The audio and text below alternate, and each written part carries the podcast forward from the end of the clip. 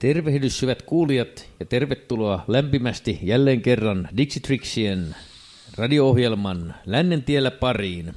Ja minä olen tosiaan Olli ja minun seurannani täällä on Dixitrixien muut jäsenet. Iiro tässä, moi, eli Dixien basisti ja harmonialaulaja. Tässä Jarmo, Dixitrixin soolokitaristi ja kolmas harmonialaulaja. Viime kerralla käsittelimme tätä country-musiikkia hieman yleisesti ja sivusimme siinä pikkusen näitä hyviä country-albumeita, jolloin esittelin tämän Marty Robbinsin Gunfighter Songs and Frontier Ballads albumin tuolta 50-luvun loppupuolelta. Ja tänään meillä on tarkoitus jatkaa tästä samasta teemasta, eli näistä country-albumeista, jolloin äänessä ovat erityisesti Jarmo ja Iiro – ja Lännentiellä ohjelmassa seuraavana on Jarmon valitsema levy tuolta 1970-luvun alkuvuosilta. Ja tämä on siis Graham Parsonsin toinen albumi Grievous Angels. Mutta tuota Jarmo voisit esitellä hieman tätä albumia meille ja kuulijoille ja kertoa, että miten sinä tämän tuota artistin ja varsinkin tämän albumin löysit. Juu, ja voisin nyt hiukan lisätä tähän, että se alkuperäinen nimi taisi olla The Return of the Grievous Angel. Mutta tuota, tämä on minulle tavallaan niin kuin se yksi ja ainoa. Eli tässä on kaikki kappaleet. Voisin poimia minkä tahansa kappaleen näytteeksi tästä levystä ja ja sitten toinen asia on se, että hämmästyin itsekin, kun kuuntelin tämän pitkästä aikaa, niin kuinka se menee tavallaan ihon alle. Eli en kokenut enää kuuntelevani musiikkia, että mitä liiksejä joku soittaa, miten se laulaa tuossa, vaan kuuntelin todella sitä mu- musiikkia, upposin sinne. Ensimmäisen kerran kuulin tätä kaverilla – tuolla ylioppilaskylässä ja heti pysähdin, että mitä tämä on.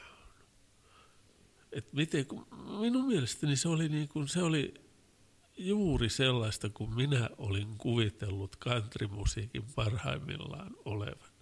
Kitarat oli oikein ja laulustemmat oli oikein ja, ja ei ollut liian imelää tekstiä eikä liian imelää esitystä. Country on hyvä, mutta että sinne pitää varoa, ettei pane liikaa sokeria sinne joukkoon. Ja täytyy ihmetellä, että Graham Parsons, Parsons oikealta nimeltään Ingram Cecil Connor kolmas. Miten niin lyhyen uran aikana hän ehti niin paljon – ja, ja tavallaan niin kuin ehti vielä soittaa sen ajan huippubändeissä, Birdseissä, Flying Burrito Brothersissa ja tällaisissa. Ja silti minusta tuntuu, että tämä on hänen uransa huippukohta, tämä soolo-ura. Ja ja vielä tämä toinen levy.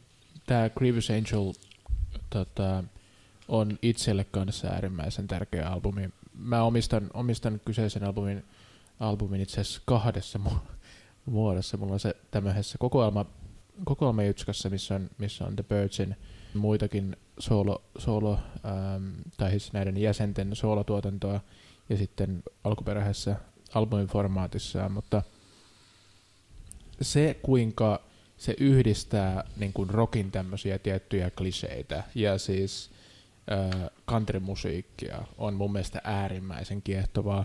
Ja muistaakseni niin kuin Graham Parsons on yksi niistä ihmistä, jotka käytti avointa geetä niin kuin kitaralla, jos oikein muistan.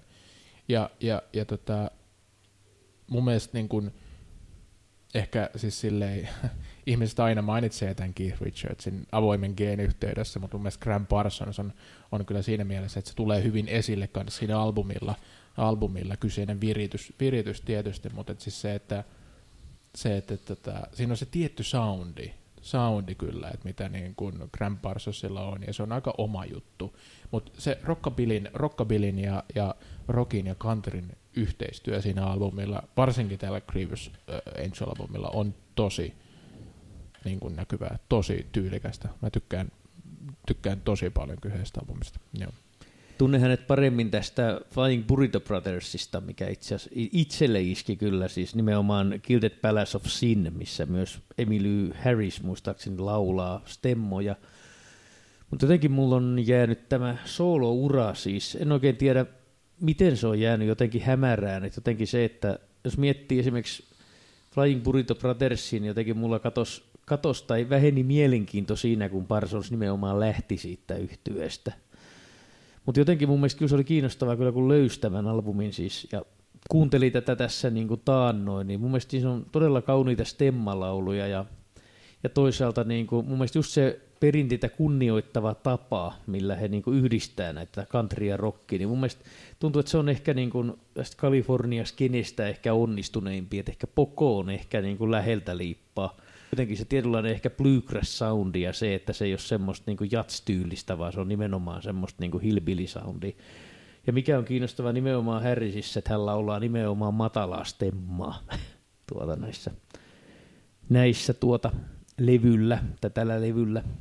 Itse asiassa niin Parsons itse kuvaili musiikkiaan kosmiseksi amerikkalaiseksi musiikiksi, joka on jonkinlainen hybridi countrymusiikista, rhythm and bluesista, soulista, folkista ja rockista. Ja täytyy ihmetellä, että Graham Parsons, Parsons oikealta nimeltään Ingram Cecil Connor kolmas. Ihmettelen, että miten sellainen lopputulos on saatu aikaan, kun se oli niin kaoottista sen levyn tekeminen.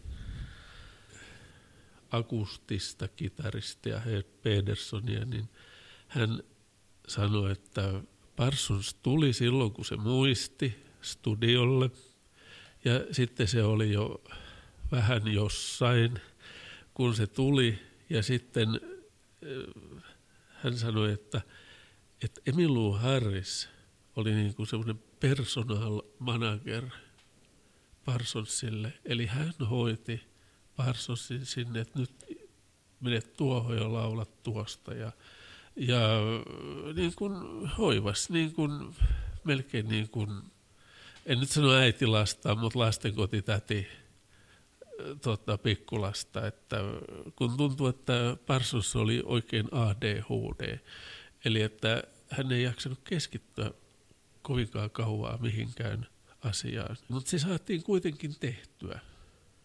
Ja jälkeenpäin väitetään, että Emilu Harris oli se itse asiassa se kokoava voima ja kantava voima, joka sai sen kuosiin ne kappaleet. Ja sekin vielä on niin kuin jännä, että, että ne kappaleet, jotka siihen tuli, niin vain kaksi oli uutta kappaletta. Thousand Dollar Wedding ja Brass Buttons, jotka hän teki siellä nauhoitustilaisuudessa studiolla. Eli sitten tässä on vielä niin kuin, mielenkiintoinen tarina siinä mielessä, että Parsons sitten ehti kuolla ennen kuin tämä albumi julkaistiin. Että sitä miksattiin kyllä ja hän taisi olla siinä miksaamisessa mukana, mutta sitten hän meni ja kuoli yliannostukseen sitten ennen kuin tätä saatiin ulos. Ja, eli tämä on postumisti julkaistu albumi. Ja alun perin sitä jopa ajateltiin sillä tavalla, että Graham Parsons with Emmylou Harris.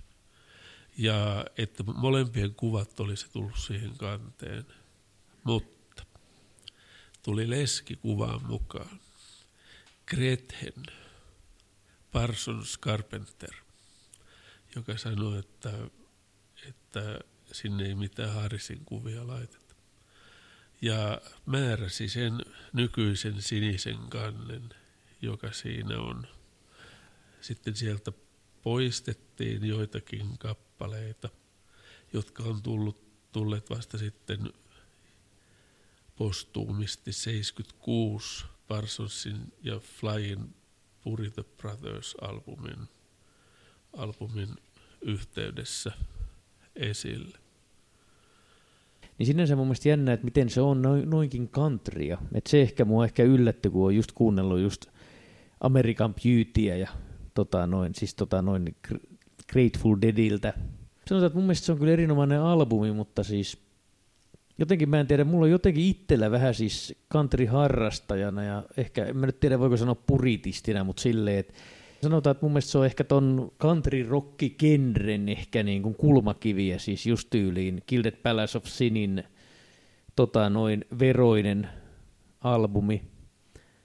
Jotenkin siinä on ehkä kuitenkin se fiilis, että mun mielestä vaikka niin ajattelisin, että siitä tuli niin kuin hyvä lopputulos sähellyksestä riippumatta, mutta se periaatteessa olisi ehkä niin kuin voinut olla sen potentiaali niin kuin vielä niin kuin isommaksi jutuksi, mitä se on.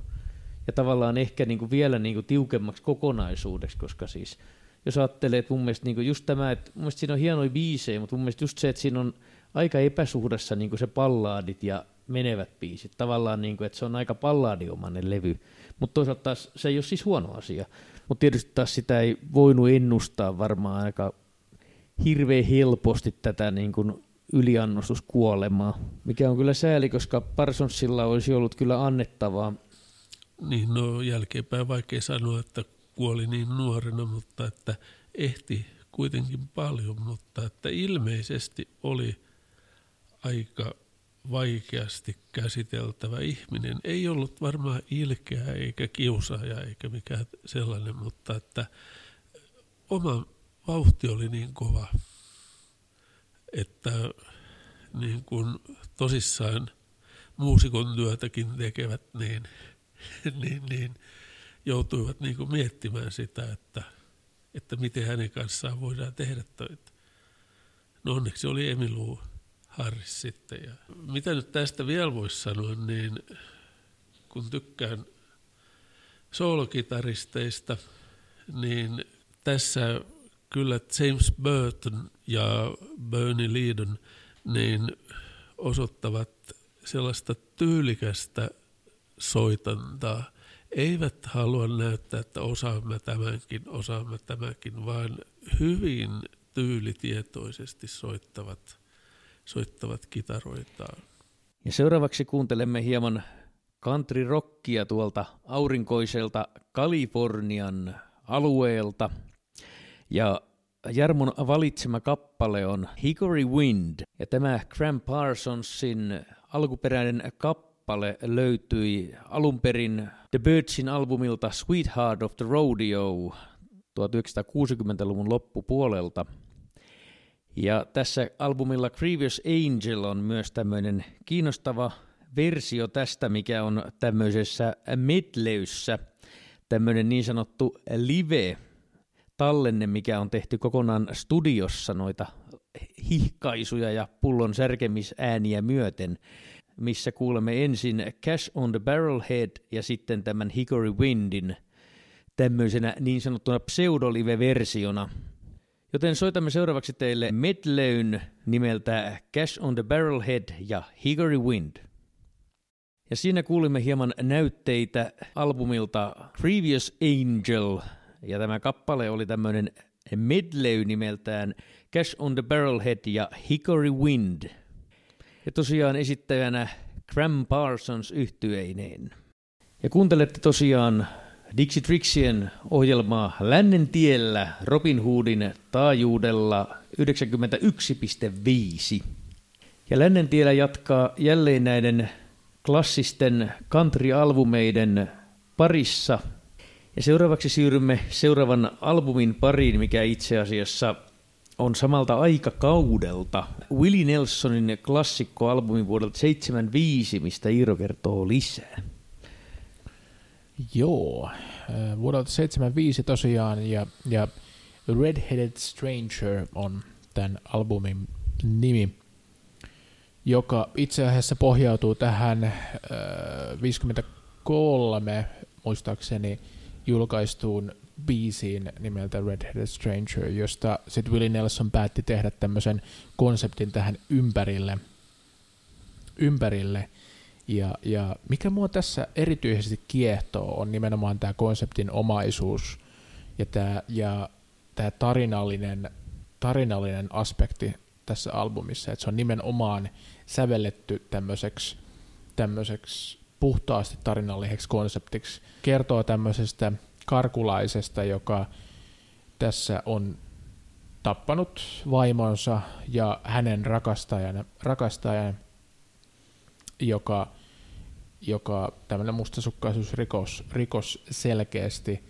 Ja tämä, tämä albumin päähenkilö nimenomaan tämä Red-Headed Stranger, eli muukalainen, niin kuin hyvin paljon westerneissä tämmöinen teema nousee kyllä hyvin esiin tässäkin albumilla, niin, niin muukalainen, joka saapuu kaupunkiin, niin, niin on, on, on, on kyllä tälläkin albumilla juuri tämä tematiikka yleisesti. Et näistä biiseistä, jos me ajatellaan tätä äh, albumin ensimmäistä biisiä, Time of the Preacher, niin, niin tässä tämä päähenkilö juuri, juuri jotenkin miettii sitä asiaa, että kuinka, kuinka hän ei pysty antamaan anteeksi tätä petosta, petosta niin kuin tässä parisuhteessa tai tässä ää, vaimonsa kanssa, että hän on pettänyt, pettänyt häntä ja, ja, ja ei pysty antamaan sitä anteeksi ja sitten niin jotenkin oikeuttaa itselleen tämän rikoksen, rikoksen, josta tämä konsepti sitten alkaa.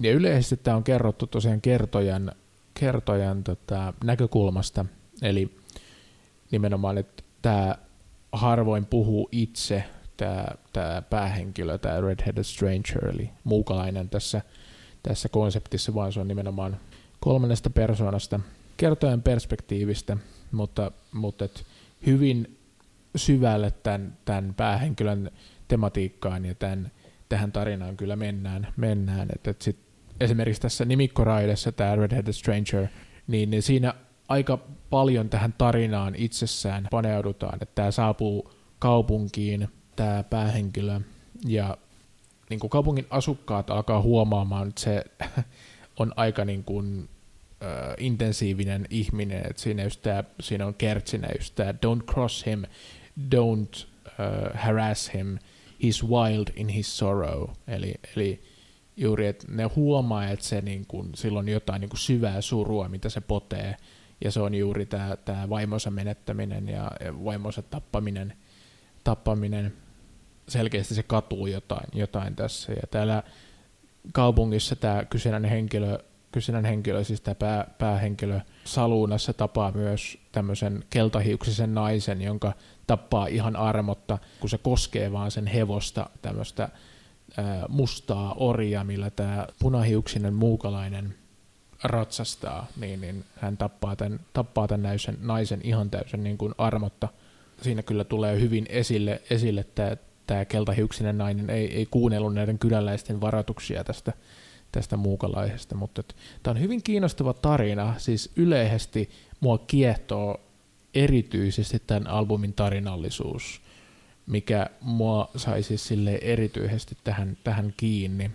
Ja äh, jos me ajatellaan niin kuin vaikka sitten tämmöistä niin kuin redemption-tyyppistä pelastus ähm, tapahtumaa, että mikä, mikä saisi tämän mielen muuttumaan tällä päähahmolla, niin se kyllä tapahtuu, että tämä ei saa niin kuin, paha ei saa palkkaansa tässä tässä kyseisessä konseptissa, että, että hän ei koskaan kuole tai hän ei koskaan tule ammutuksi, niin kuin monessa westernissä esimerkiksi tapahtuu, että hän kasvaa, niin kuin, hän kasvaa ja hän, hän äh, vanhenee, ja niin kuin tässä lopussa, tämän konseptin lopussa juuri, hän, hän on jossain kuistilla, muistelee menneisyyttään ja muuta, että hänellä on joku uusi, uusi rakas justi se, mikä tässä uh, Can I Sleep in Your Arms biisissä juuri tulee esiin, esiin ja hän löytää uuden rakkauden ja hän löytää, löytää näin ja hän muistelee tätä, tätä menneisyyttä ja muuta, mutta mikä mua eniten kiehtoo tässä on juuri nimenomaan tämä tarinallisuus ja tämä albumin keskeisyys,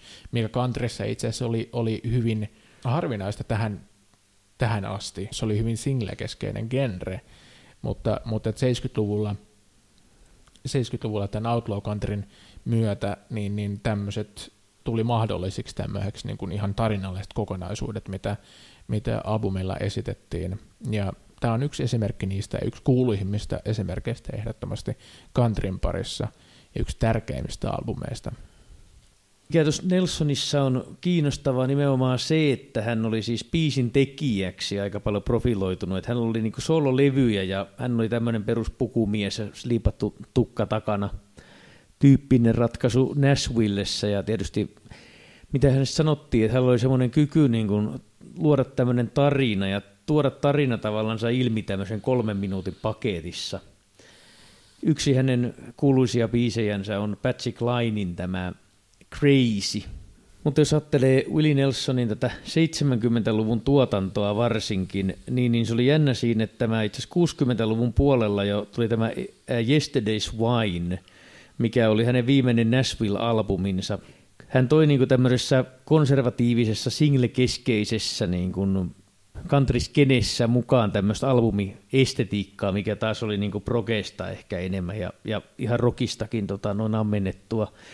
Ja yksi hänen niin kuin, ensimmäisiä tämän tyyppisiä albumeita oli just Yesterday's Wine, tämmöinen konseptialbumi, missä mies on kuollut ja ajattelee näitä hänen niin kuin, tietynlaisia elämänvaiheitaan eteenpäin, niin tämä on myös kiinnostava siinä, että tämä kuuluu vähän niin kuin samaan sarjaan tämä Redheaded Stranger, että se on niin kuin tämmöinen konseptialbumi just nimenomaan, mikä oli harvinaista Mielestäni poikkeuksellinen albumi kyllä tuolta aikakaudelta ja ihmettelin pikkusen tätä akustispainotteisuutta, mutta jotenkin sille on, mitä on sitä kuunnellut ja tutustunut, niin todella jees. Mun mielestä niin kuin tavallaan semmoinen omaperäinen soundi ja pääosassa tietysti hänen kitaransa nimeltä Trigger, mitä kuullaan paljon tässä, tällä levyllä, siis todella, todella semmoinen omaperäinen tota, noin nailonkielinen soundi. Tämä Red Headed Stranger-albumi albumi oli kiinnostava siitä, että Nelson siirtyi Columbia Recordsille tällöin, tällöin ja Columbia Records antoi täydelliset vapaudet Willie Nelsonille tehdä periaatteessa ihan mitä se halusi. Siis taiteellisesti ihan mitä se halusi. Ne oli kuitenkin äärimmäisen skeptisiä siitä syystä, että, kun ne huomasi sen, että se on niin todella sparse. Se oli to, tosi harva instrumentaalisesti, kuten, kuten oli sanoit aikaisemmin, aikaisemmin, ja se pitää ihan paikkansa, että siinä, siinä, se on, se on, siinä on paljon biisejä, joissa on pelkästään Willy ja kitara, ja niin kuin, joo, se on hyvin intiimiä, mutta se, että, se, että tota, siinä on kiinnostava, kiinnostavasti ne jotenkin elementit kuitenkin, kuitenkin onnistuu aika täydellisesti. Ja sitten kun levyyhtiö huomasi sen, että tämä möi multiplatinaa, tämä möi enemmän kuin mikään muu albumi yhteensä Willie Nelsonilta, se herättää kyllä kysymyksiä, koska, koska tätä ennen esimerkiksi Shotgun Willie, joka on, on Outlaw Countryn tämmöinen keskinäinen teos itsessään, niin, niin se, se oli ihan huomattavasti rockimpi kuitenkin, ja siinä oli ihan huomattavasti enemmän bändin tota, yhteissoittoa, yhteissoittoa enemmän, kun tämä on enemmän niin kuin Nelsonin tämmöinen jotenkin manifesto, voisi melkein jopa sanoa, että, että tässä, on, tässä hyvin kuuluu William oma ääni, ääni kyllä niin kuin erityisesti, ja oma taiteellinen osaaminen, että mitä se oikeasti saa aikaan tota, lehesti ja kitaran, kitaransa avulla, että, että, että mä jotenkin arvostan, arvostan tätä albumia valtavasti juuri sen takia, että se on, se on niin puhtaasti Willie Nelsonia, mutta mikä tämän merkitys Outlaw Countrylle on, niin mä, mä sanoisin, että suoraan sanottuna mä en edes erityisemmin laskisi tätä, niin kuin, mä laskin jotenkin progressiivisen countryn, countryn enemmän mukaan, koska mun mielestä tämä niin kuin toi enemmän kaikkea muuta tässä, tässä genressä kuin sitten niitä rock-vaikutteita, honkitonk-vaikutteita ja muuta, mitä esimerkiksi Waylon Jennings toi, toi mukaan ja muuta, mutta tämä on tärkeä albumi nimenomaan kanterille, eikä, eikä pelkästään niin kuin Outlaw-kanterille, vaan kanterille yleisesti. Joo, toi on kyllä kiinnostava, kiinnostavia pointteja. Itse asiassa pakko sanoa, että vaikka mä oon todella semmoinen country-fanaatikko kautta entuusiasti, niin, niin itse asiassa pakko sanoa, että mä itse asiassa en tiennyt sitä, että tai Redheaded Stranger on itse asiassa tota, coveri. Tota, noin. Mutta tota, ketä tämän muuten mahtoi levyttää ensimmäisenä? Se oli siis tämmöinen kuin äh, Edith Lindemann ja Carl Stuz äh, vuodelta 1953. Jos ajattelee Redheaded Stranger-biisiä, eli tätä nimikkokappaletta, niin se osoittaa ehkä myös, mikä tällä albumilla mun mielestä on erityistä, että miten tässä nivoutuu niin kuin yhteen myös, niin kuin, jos ajattelee nämä alkuperäiset kappaleet ja myös coverit. Esimerkiksi miettii just tämä niin kuin, nimenomaan nimikkobiisi, mikä niin kuin, on yksi keskeisimpiä biisejä. Tai jos ajattelee esimerkiksi niin kuin tämä I couldn't believe it was true, tota, noin, tavallaan se niin kuin nivotetaan niin kuin tähän konseptiin, vaikka se käytännössä ei ole niin kuin sävelletty sitä varten. Ja toisaalta taas henkilökohtainen suosikki, niin tämä Blue Eyes Crying in the Rain tietysti on semmoinen. Myös osoittaa tämmöistä tietynlaista niin kuin taitoa ehkä niin kuin valita toisaalta kappaleet hyvin ja toisaalta säveltää tämmöinen hyvä eheä kokonaisuus. Joo, että siis tota, um, Red Hat Stranger oli, oli Nelsonin kuitenkin semmoinen niin kuin passion. Niin kuin se oli niin sanottuna uh, disc jockey, eli di- diskijukkana, eli vanha ajan DJ-nä jossain vaiheessa, uh, mitä se ikinä tollon sitten tarkoittikaan. Niin, Radiossa Niin, niin käytännössä juuri tällaista. Niin, niin tota, uh, soitti tätä biisiä, biisiä tätä Red Headed Strangeria tosi paljon uh, tuolloin, mutta, mutta et se kyti jotenkin sen mielessä, mielessä niin kuin hyvin pitkään, että se halusi rakentaa sitä konseptia siihen ympärille, se halusi, halusi tehdä siitä jotenkin semmoista, ähm, se koki sen jotenkin äärimmäisen kiinnostavana tarinana, ja mun mielestä se on mielenkiintoinen tarina, ja mun mielestä siihen, se on, se on aika nerokasta niin kuin luoda semmoinen kokonainen, niin kuin ikään kuin, kuten sanoit, niin rock-opera äh, on hyvä, hyvä siinä mielessä, että jos me ajatellaan niin kuin samoilta aikakausilta jotain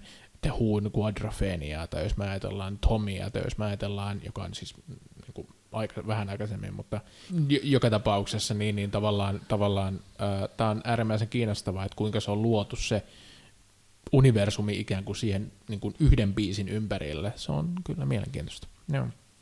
Ja mun mielestä itse asiassa kiinnostava se, mistä puhuit Iiro tässä tota, tämä ääni, niin jotenkin viimeisellä kuuntelukierroksella niin sanotusti, niin, niin kiinnitin huomiota siihen, että kuinka hyvin se tulee siinä esiin, että siinä on semmoista pientä ambienttikaikua, mutta tavallaan se, että se, niin se häntä on hyvin pieni, että se on aika kuiva se soundi silleen, ja toisaalta intiimi, että mun mielestä on ehkä semmoinen, että jos haluaisi Willie Nelsonin niin kuin oikeasti päästä häneen niin kuin sisälle, niin mun mielestä tämä on jotenkin semmoinen albumi kyllä, että se on, tietysti taas hänen Nashville-tuotannossaan on myös kyllä kiinnostavaa kamaa, mutta tämä on jotenkin kyllä semmoinen, niin kuin, että ehkä hänen, hänen niin kuin uransa semmoisia kohokohtia, voisin sanoa. Joo, siis ehdottomasti. Siis tämä, niin kuin, kuten sanoin, niin mun mielestä niin kuin Willie Nelsonin tavallaan oma henkilökohtainen jotenkin semmoinen, mitä hän haluaa saavuttaa country-musiikilla, niin kuin tulee niin selkeästi esille tämän albumin myötä. Et, et, on kyllä ihan täysin samaa mieltä. Jos yksi albumi pitäisi Nelsonilta kuunnella, niin henkilökohtaisesti mä oon sitä mieltä, että, että jos ei mitään muuta kuuntele, niin kuuntelee tämän albumin, ehdottomasti. Joo. Ja kaikki hyvä, kuten ohjelma-aikammekin lähenee aina vääjäämätöntä loppuansa, joten voisimme soittaa teille lähtiäisiksi hieman näytteitä tältä albumilta Redheaded Stranger. Ja Iro itse asiassa on valinnut meille, Iro on valinnut meille kappaleen, mikä ei ole mikään muu kuin tämän albumin nimikkoraita Redheaded Stranger. Miksi juuri tämä kappale tältä albumilta? No kieltämättä tämä kyseinen kipale on ehdottomasti, um, jos ajatellaan, niin, niin albumin tärkein biisi monessa mielessä. Ensinnäkin sen takia, koska Willie Nelson itse um, rakensi tämän koko konseptin tämän kyseisen biisin ympärille, ja mikä mielenkiintoisinta siinä on, niin on se, että se on coveri-kipale vuoden 1953 ähm, kipaleen, kipaleen pohjalta, mikä tässä niin kuin biihissä yleisesti, yleisesti niin kuin teemallisesti tuodaan tämä Red Dead Stranger, eli tämä päähahmo tässä esille, niin, niin tämä päähahmo tapaa tämmöisen niin kuin keltahiuksisen naisen baarissa, joka, joka tota, sit niin kuin yrittää lähestyä tätä Red Dead Strangerin hahmoa, ja hän kuitenkin niin kuin kokee, kokee edelleen äärimmäistä surua, surua tästä menetyksestä äärimmäistä vihaa niin kuin jopa kaikkea kohtaa, mitä siinä ympärillä on.